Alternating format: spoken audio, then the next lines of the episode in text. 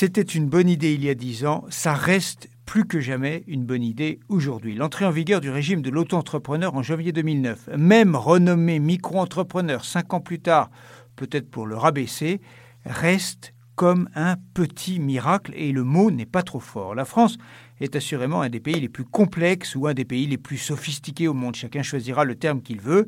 C'est aussi, on le sait, un des territoires les plus administrés, voire suradministrés au monde eh bien, la France a conçu un mécanisme simple d'incitation à la création d'activités, facile à comprendre efficace.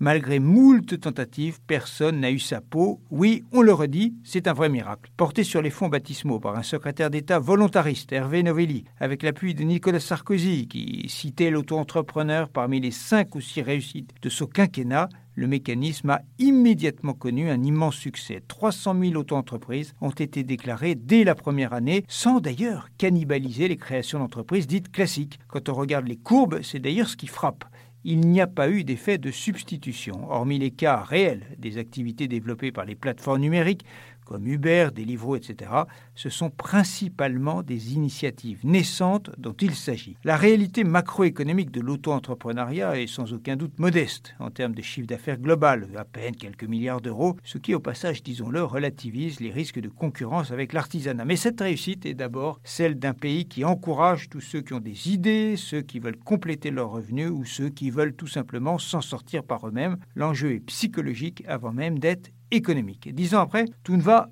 quand même, disons-le, tout ne va cependant pas au mieux dans le meilleur des mondes. La simplification et l'allègement des cotisations fiscales et sociales a eu plusieurs contreparties, et notamment une des droits à la retraite plus incertains. D'ici quelques années, des milliers d'auto-entrepreneurs risquent de le découvrir. Il faut manifestement continuer de travailler sur le sujet. Il conviendra peut-être un jour de limiter dans le temps le bénéfice de ce statut. Mais, mais l'essentiel est ailleurs. Outre d'avoir réveillé et rendu visible l'envie d'entreprendre, la persévérance des prometteurs de l'idée montre qu'une petite réforme qui ne coûte rien ou presque, une petite réforme peut avoir de grands effets. Il existe bien des terrains où ce principe pourrait être décliné, que l'on pense à l'urbanisme, à la fiscalité ou au droit social. En France, on s'intéresse souvent moins à la pratique qu'aux grands principes. C'est pourtant parfois la première qui change le plus profondément la donne.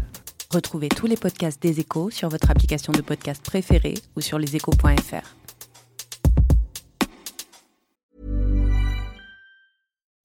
When you make decisions for your company, you look for the no-brainers. If you have a lot of mailing to do, stamps.com is the ultimate no-brainer. Use the stamps.com mobile app to mail everything you need to keep your business running with up to 89% off USPS and UPS. Make the same no-brainer decision as over 1 million other businesses with stamps.com. Use code program for a special offer. That's stamps.com, code program.